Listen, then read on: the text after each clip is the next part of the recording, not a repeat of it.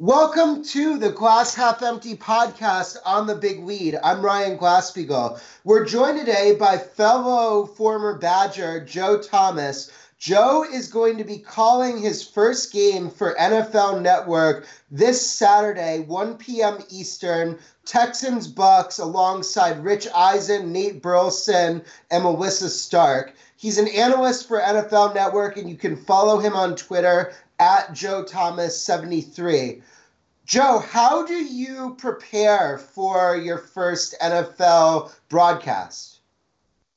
Uh, well, that's a great question because it's like one of those things where you don't even know what you don't know. Uh, and so you try to do what you can, but being that I've never been in that situation before, it's not like uh, I've done any practice or anything like that. Uh, it's really hard to know what you should be studying and what you should be researching. And so I guess I'm trying to just study like I would when I was a player. I'm trying to watch game film of both these teams, trying to figure out, all right, what are the game themes going in? What are the things that I should be looking for? Trying to touch base with former teammates and guys that I've played against that are on these teams and just try to figure out, like, how do these two teams match up? And if I was a viewer back home, being that I love watching football at home, what would I like the announcers and, and the color guy to be explaining to me? And so just trying to take that perspective I'm going to go out there. I'm going to wing it. I'm going to do it, do my best uh, bet, and we'll see what happens.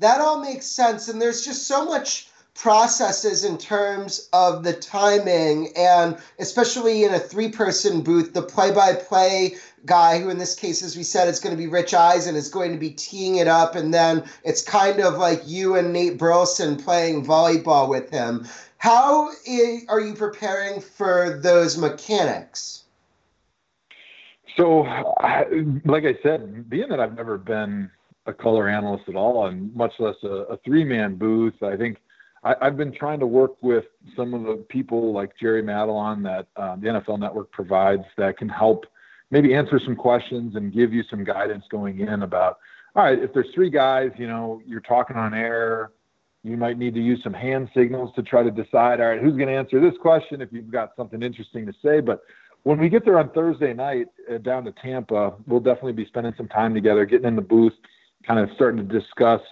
All right, this is how it's going to flow. This is the mechanics of. This is when I've got something that's interesting to say, and uh, you know, just trying to get on the same page as far as that goes, so that we can provide a smooth and entertaining broadcast to the viewers. When you're a football player, obviously you watch a lot of film to prepare. Is there any football booths that you've been watching film on to see what they do well? So about a month ago, NFL Network approached me about doing one of these Saturday games, and from that point on, I, I said, "All right, well, I guess I better start paying attention to what these guys are doing and what they're saying." And so, um, I haven't focused on anyone in particular, but I've just been trying to focus when I'm watching the games on not necessarily what they're saying, but how they're saying it, and at what point in the game are they focusing on certain things. And obviously, Tony Romo and Jim Nantz, those are guys right now that are considered the gold standard, along with Al Michaels and Chris Collinsworth and Troy Aikman, Joe Buck. Um, those are guys that definitely I, I, have a lot of respect for. That um, I'm trying to listen to them and maybe learn a few things by just kind of enjoying the game like a fan. For sure. And so the league is really fortunate to have such like a depth of quarterbacks this season. Deshaun Watson, Jameis Winston. It's a really exciting matchup for one of these 1 p.m. December Saturday games. I'm I guess it's a really interesting question with Winston on is he good and how good is he? well, I think right now with Jameis, what you can say is there's a huge, very high ceiling right now. We can see that he's throwing the football at a prolific rate. He's pushing the ball down the field in Bruce Arians' offense. Uh, they're completing passes, they're scoring touchdowns. And if you look at just the good side of things, you're saying, man, this guy's an MVP candidate. He's one of the best quarterbacks in the league. Oh, but he's got a ton of turnovers right now he's thrown lots of interception. He's fumbled the football, and that's kind of been his Achilles heel. And I think the challenge for Bruce Arians moving forward is going to be how do we get good Jameis a lot, and how do we minimize bad Jameis? Um, and I think Jameis has got to be one of the most exciting quarterbacks in the NFL because when he's on the field, they're scoring a lot of points. And by there, I mean both teams because he's throwing touchdowns or he's throwing interceptions. There's a not a lot in between, but I think that makes for a really exciting matchup because you look on the other side of the field at Deshaun Watson. The guy's a tremendous talent. He's a proven winner. He's exciting. His teammates love him. He throws the football down the field probably as well, maybe even better than Russell Wilson. And so if you like big play offenses that are going to throw the football down the field and they potentially have a lot of points being scored, this is the game you want to watch because you got two young guys that know how to score points.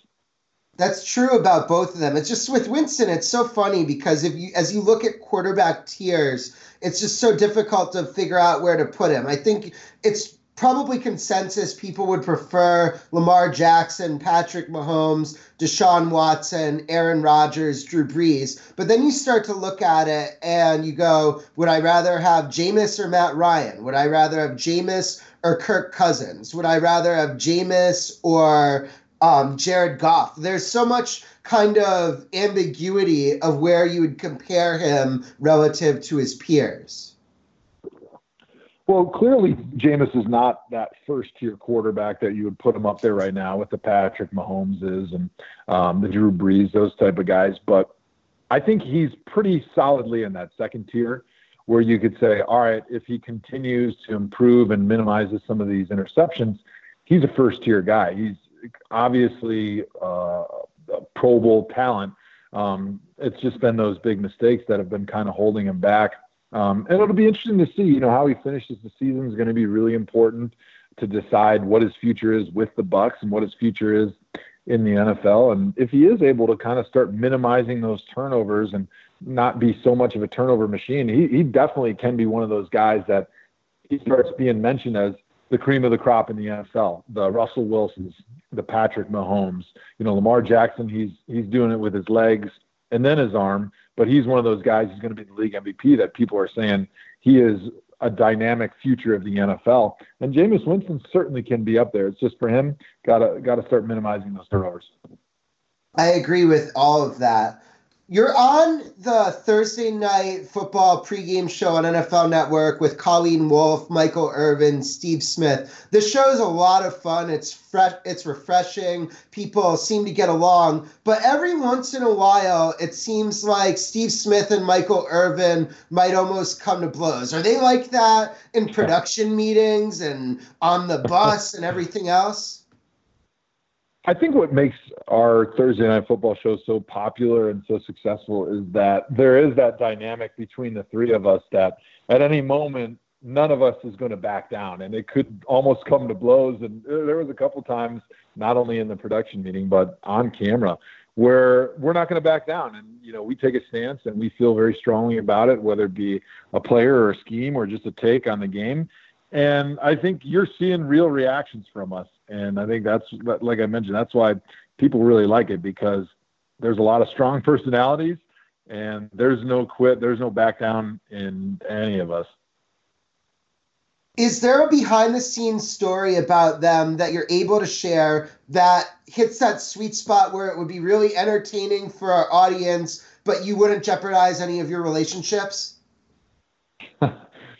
Well, actually, the year before I was on with them, so this would have been 2018. I had heard a story that they almost got in a fight, like legitimately a fist fight, right before they went on camera. Uh, I'm not exactly sure what was over, but they had to kind of smooth things over. I, I even think that there were some other people that had to get involved and make sure that they weren't going to go to blows and they were going to be able to put it behind them. And and thankfully they have because we all have a, a, good relationship. And I think I think now between the three of us, everybody understands that you know it might get a little bit heated when the cameras are on, and maybe even in production meetings when we disagree on things. But in the end, we understand that that is what makes good TV. It's those different personalities that they don't always get along. There's some friction there. There's some sparks uh, but in the end, we understand the focus is on let's make good TV, and whatever happens in those meetings, whatever happens on TV, let's put it behind us if there is some friction, and let's move forward. I'd love to see the B-roll footage of when they almost came to blows. It's certainly up, not like almost fighting, but they've definitely been pretty angry at each other on the air a couple of times, especially last season. I wanted to pivot to your post-playing career. You had a really dramatic physical transformation. How much weight did you lose? How long did that take you? And what was your diet and exercise regimen? Well, the short answer is I think it took me about um, six, nine months um, to lose 50 pounds of playing wow. weight. So I went down from you know, about 305 to about 255. Um, and for me, it was swimming. I love to swim, uh, yoga, still like to lift weights. And then I, I started doing some fasting. I'd read that fasting was really good for your body, but also it was a great way to lose weight. And then I kind of went pseudo keto, low carb, and um, pretty much stopped eating carbs. And I think that was a that was a big help in as far as just losing the weight and and feeling better. That was really the goal for me. Like I didn't really have a weight in mind that I wanted to get to, but I just wanted to be able to feel better. I wanted to get some of that excess body weight that I was using to play football off so that my knees and my back and my other joints would just start feeling better. When you talk about fasting, what do you mean? What are what are the intervals that you go, and when do okay. you eat, etc.? So I would say generally during the week I'll eat lunch and dinner. So my lunch is around you know twelve thirty or so, and then eating dinner with the family about five thirty. And so that's kind of my feeding window. Um, you know, on the weekends or when I'm with friends, I'll just do whatever. I don't want to be too picky. I don't want to be the guy that everybody's annoyed to invite out for a meal or something like that. But um, also, sometimes I'll do longer fasts. So that's like an 18 and 6. That's more of your traditional fast. But sometimes, especially like after uh, Thanksgiving or Christmas, when you've got a lot of big meals in you, I like to do a little bit longer fast where I'll do a 24 hour fast. Or I've even done a couple much longer ones out to like 48 hours where, you know, you're taking a, a couple days where you don't eat.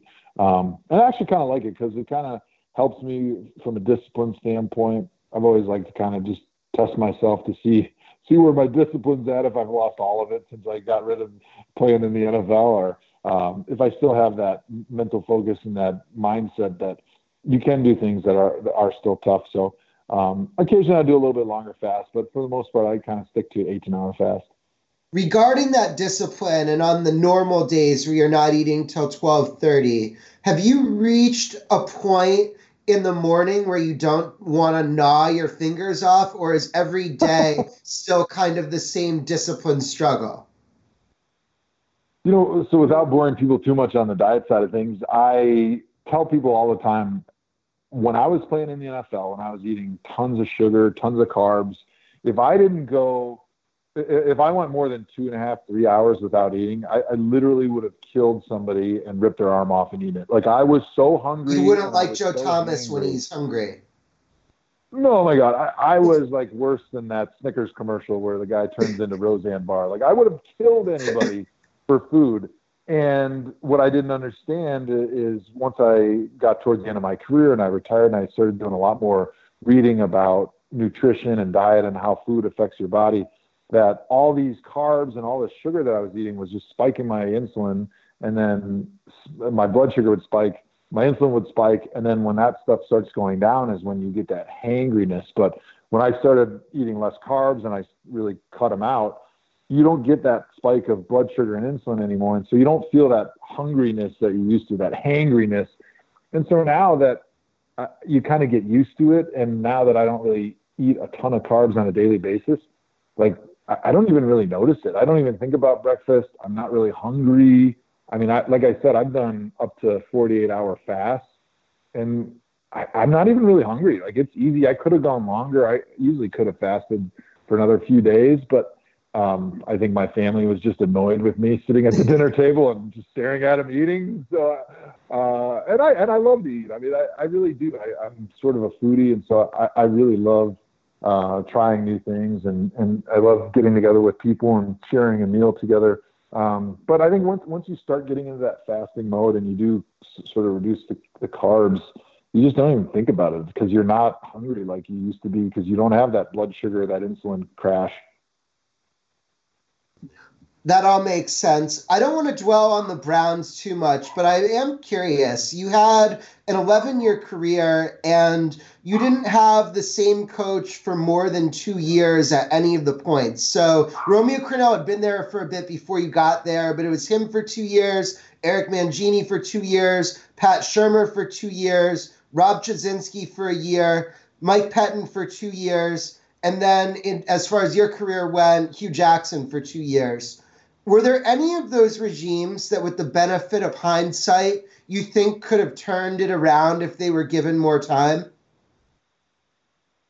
Yeah, the coaches they couldn't stand me for more than two years, so they got out of Dodge. But uh, for me, I, I looked at all these coaches that we had, and I was even now, and with the benefit of hindsight, I'm thinking that there was a lot of guys that could have been successful that were good head coaches, but they just didn't have the players that you need. And and in the NFL, it's just such a quarterback-driven league. If you don't have the quarterback, and then you got to have the support cast around him. If you don't have that, I don't care how great you are. I don't care if Vince Lombardi's coming back from the dead or Bill Belichick's coming to the Browns again. Like if you don't have the roster, you can't win because there's a lot of good coaches in the NFL every year that lose and then lose their job. Uh, and so when I, I think back, I always told people I thought Hue Jackson was a very good coach, and that was like the, the hottest take of all time being in Cleveland, and because he won two uh, one game in two years that he was there. Um, but I always thought that he had he had what it took to be a great head coach. He was a great leader. He's a great motivator. He had discipline. He was held the players accountable. He had a great offense. Um, so he had all those things that you you look for. But uh, the other thing is you, you need time. You need time to turn things around. And um, I thought Rob Chudzinski, he only had one year in Cleveland, but I thought he was a uh, a guy that could have turned things around.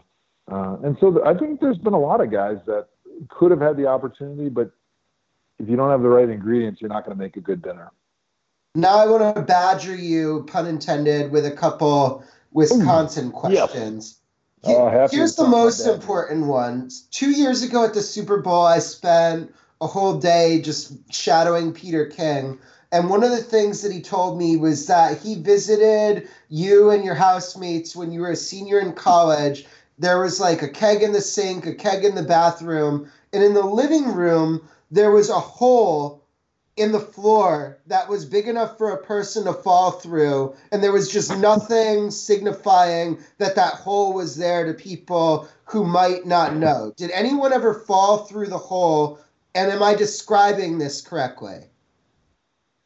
You are. And it's funny because i think peter king was the biggest fan of my college friends and my college experience that i've ever met including myself. I had a great time in college. I absolutely loved madison. I loved everything about it. But it's every time I talk to Peter, and anytime I talk to somebody like you that knows both of us, it seems like that's the one story he loves to tell uh, because he was just so blown away with how I was living right before the draft.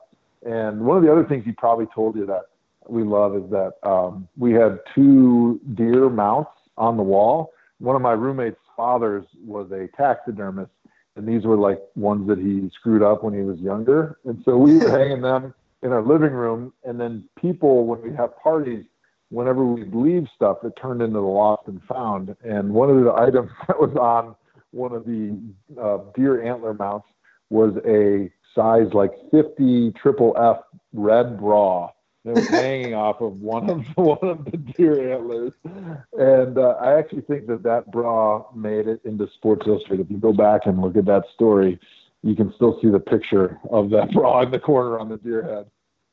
That's incredible. So, as you know, there's just so many in the last 15 years what if games for Wisconsin Badger football and basketball. One of them that doesn't get the same amount of credit as some of the more high profile ones, like the Duke loss or whatever, and the Kentucky loss in basketball, is in 2006. You're a senior and you guys go into the big house and play with Michigan. Start off up seven nothing off of a Allen Langford interception that later turns into a PJ Hill touchdown. It's 10-10 at the half, and then the Michigan just kind of demolishes the Badgers in the second half.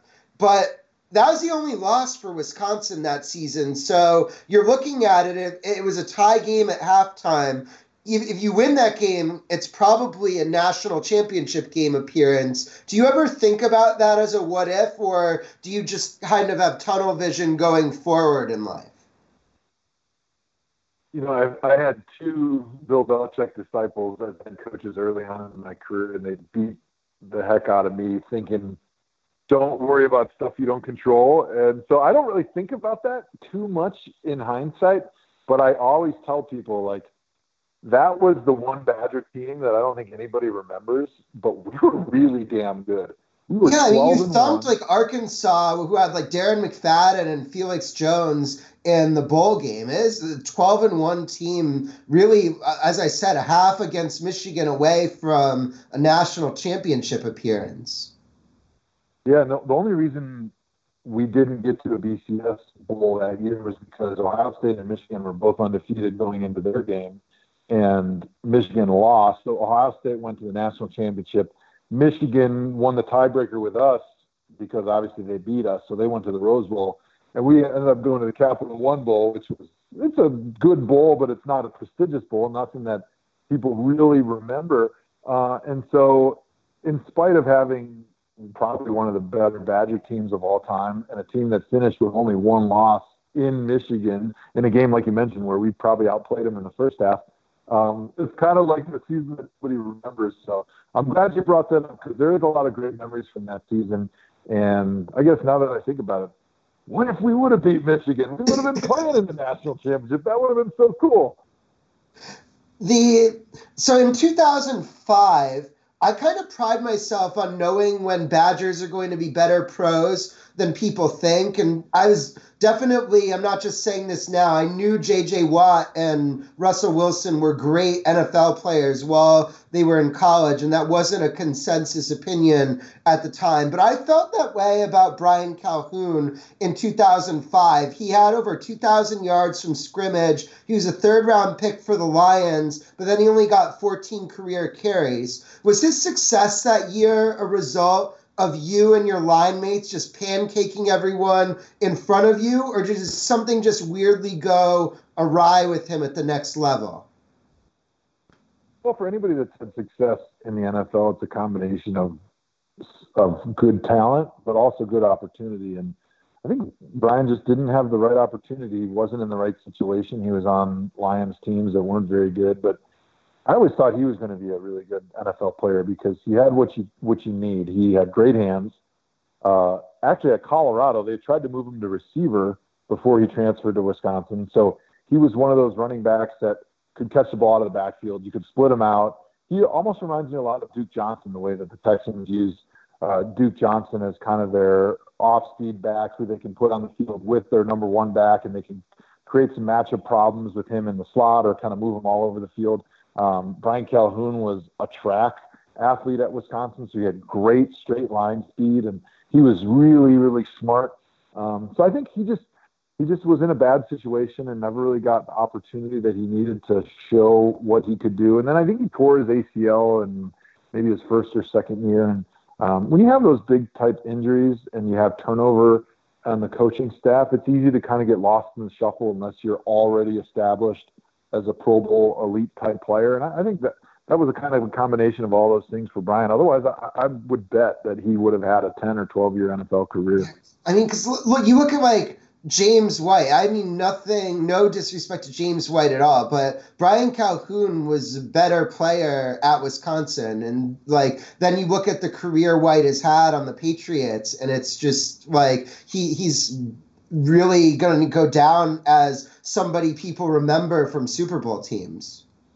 Well, that, that's a perfect example of like opportunity and having the right supporting cast and, and and having an offense that fits you really well. And so, you know, Brian didn't have any of those things, whereas James did. And and you know, you take Brian, he probably would have been perfect in the Patriots scheme. It's too bad for him that they never picked him up because he may have been their version of James White back then. Because, like you mentioned, he can run the football, he can catch the football he was super smart. He was, you know, good third down back, and he really had everything he needed. He just needed the right situation.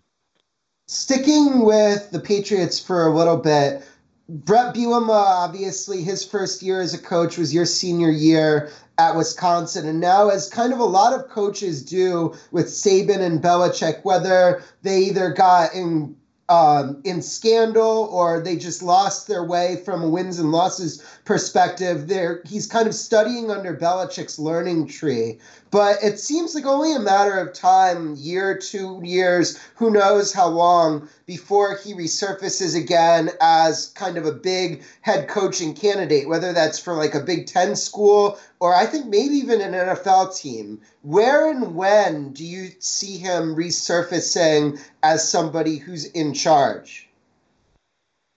That's a great point. I, I, got a chance to see him earlier on this fall when we did the Thursday night game between the Giants and the Patriots, and so I, I visited with him a little bit. And I, I think you're right on. Uh, he was a great defensive coordinator that got him the opportunity to be the head coach at Wisconsin, and then the long head coaching experience at Wisconsin and Arkansas will definitely play well. And the fact that he's really kind of returning to his roots as an X's and O's defensive guy under Belichick right now will definitely help him. And, and he's a guy that's very driven, very motivated, and I would not be surprised at all if in a couple years, all of a sudden he he decides he wants to move on and become a defensive coordinator, either in New England or somewhere else in the NFL, or uh, to try to make that jump to be a head coach in the NFL, or maybe even goes back to college and becomes you know a head coach at a, at a major university. But um, after talking with him, I, I think he's really kind of enjoyed the NFL game where you don't have to do that recruiting side of it because in, in college that recruiting is just it just wears you out. It is so time consuming and taxing, and for a guy like Bret who loves he's football, good at it though. loves to win, but he loves football, and I really wouldn't be surprised if he if he tries to stay in the NFL because in the NFL it's all about the game of football. There's no silliness with recruiting and all that other stuff. And I wouldn't be surprised if, if he does get an opportunity to be head coach in the NFL someday if he had somehow gotten paired with a really good analytics and clock management guy who he trusted implicitly, he I not that he was a bad coach or anything, but I think that it would have really amplified his success. One last quick Badger question. You were a four star recruit, so this doesn't really apply to you, but with both their basketball and football programs, they do not rank high in the rivals or 24 7 rankings every year. And yet, every year, maybe not this year in basketball, but most years in basketball, every year in football, they find themselves top 25, top 15, even top 10. What extent do you attribute that success with unheralded players to their identifying inefficiencies in the ratings process versus having training regimens that maximize people's talent? Well, I think uh, it's twofold. One is that Wisconsin is targeting people that fit the Wisconsin mentality, the Wisconsin way. And so they're looking for guys that are character guys that they may not be highly rated because they don't have the best 40 time or the best vertical or the best bench press but they're guys that like football. They're guys that are high character. They're leaders. They're smart guys. That they're tough guys. Uh, and that was always kind of what Barry built his program on, and now Paul Chryst kind of carries on that tradition. Um, so they're guys that fit. And when you get a bunch of guys that are tough, they're smart, they're hard nosed, they like football or they like basketball, and you put them together, those are the teams that have more success than the teams of just a bunch of guys that are great athletes. Um, but then also, I, I, will say the second part is Wisconsin traditionally has had very good coaching. You know, you go back to Bo Ryan and when Barry were, were here, I mean, they had fantastic coaches. They had guys that would teach the game. They'd been there a long time, so they built a good culture of, of learning where the old guys would, would teach the younger players. Um, and so they really did a good job of developing talent and probably one of the best jobs of anywhere in the NFL or, or anywhere in college football or anywhere in college basketball, getting guys ready to go into the NFL to go uh, play in the NBA. I, I think those two things is really what has made Wisconsin such a great athletics university, in spite of the fact that they really don't get the best recruits every year. But one time, I just want to see them break through and win. Sure would be Get, nice, wouldn't it? Sign me up one basketball or football national title before I die. Just one, one and only one. It could be basketball or football, and I'll I'll be. I think I'd be ecstatic with that deal. Well, that's that's why that Duke game hurt so much that you brought up a, a, a little while ago. The I, Kentucky I one too, but yeah. Man, being up ten or whatever it was on Duke in, in the second half, I I felt that that was our game to lose at that point. And when you look at our basketball, you, you never thought that we'd be in that position, being that uh, everything that goes into the Wisconsin program, you felt like you could always be good, you could make the Final Four, but it would be a stretch to ever win a national championship. Whereas in football, I feel like we get enough recruits and we have enough of a system in place that there is a chance to, to win multiple national championships in football. It hasn't happened yet, um, but we've been right there and so I, I, I don't know if we'll an 18 playoff would really benefit Wisconsin football because it, it's just it's a real stretch that we're gonna beat out Ohio State period into the playoffs, and then you also have Penn State and Michigan lurking in the conference too. So it's just really tricky for us to beat out all of them in one year and get in. But we could beat out all but one of them, get into an 18 playoff, and then maybe make some noise. Well, Barry and, and uh, Wisconsin football team have always been really good in bowl games because I think the style of football they play always matches up well against other teams, especially outside of the Big Ten. They always play good defense, they run the football well. That's a combination, just like in the NFL. That, that that's a good combination in the playoffs. That's that's a good combination in, in bowl prep because it's that tough approach that matches up against any team that you face no matter what conference they come from. So I, I don't think that we're too far off from that 18 playoff. There's a lot of momentum at teams, and it just makes too much sense for college football not to have an 18 playoff.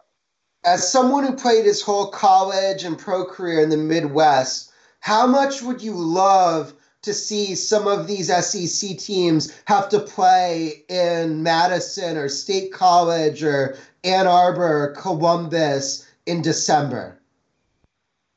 It'd be awesome. I think it'd be fantastic. I, one thing I, have been advocating for in my podcast, the ThomaHawk Show, is yeah, let's do an 18 playoff, but let's also get together as NCAA football schools and have a scheduling system that's much more similar to the NFL, where if you finish fourth in the Big Ten, next year you're automatically your non-conference games are going to be the fourth place team in the ACC, the fourth place team in the SEC, and the fourth place team in the Pac-12. And there's some type that's of a great evolving scheduling system where you can still have one or two patsies on your schedule. You can still play a couple MAC teams, and you can play a, uh, you know, a, a Missouri Southwest or whoever you want to play. That you can do a couple home games with Akron and them, but let's make those non-conference games exciting. They can be any point in the schedule. I don't know where it is, but I think if everybody got together and agreed on it, there wouldn't be this concern that you hear from top uh, coaching staffs that,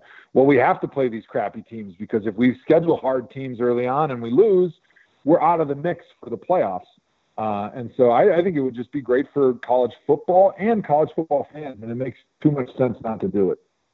Is there anything that I didn't ask you about that is a pet cause, pet issue, anything that you want to pound your fist on the table and talk about on this platform right now? Mm. Yeah, I, I want to talk uh, real quick NFL instant replay. I think okay. right now, with the advent of the pass interference replay, I think that's an abomination of the use of replay.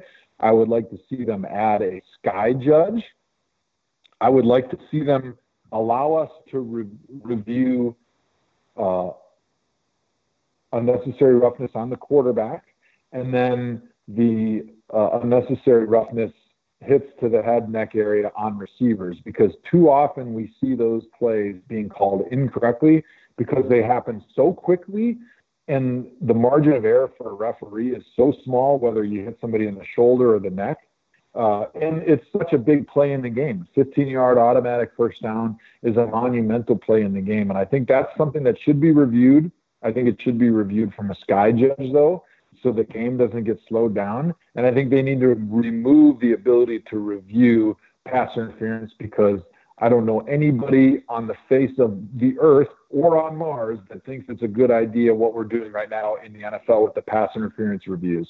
Yeah, but at the same time, it can be like a 60 yard penalty. So I think that it should be reviewed. But I would agree with you that the application of it has been an abomination because refs don't want to, I think, reflexively overturn a penalty or a non penalty that they called. And so my solution to this was the NFL should rehire Mike Pereira, put him in charge of replays, give him a 24 second shot clock, and his decision goes. Yeah, I, I think that's a great idea, but I, I, think it should happen from a sky judge rule where we as fans don't even realize it's happening, where the the play happens, and as soon as it's over, the ref in his little microphone can talk to somebody that's watching the replay, like a Mike Pereira from New York, and then can guide them so that as a fan of the stadium, the game doesn't slow down at all, but they're getting the plays right. And I, I think with a sky judge, with somebody that's watching from New York, like a Mike Pereira, that that can easily happen. We have the technology. We shouldn't have to have a five minute break in the game every time there's a pass interference or every time there's something that gets challenged. It just doesn't make sense anymore in today's NFL. Amen. Once again, this is Joe Thomas on the Glass Half Empty podcast on the Big Lead. Catch Joe calling Bucks versus Texans Saturday, 1 p.m. Eastern, NFL Network, alongside Rich Eisen, Nate Burleson, and Melissa Stark. Once again, Joe, this was a bucket list podcast for me. I really appreciate your coming on. Hey, thank you so much for having me on. It was it was fun chatting, and let's do it again.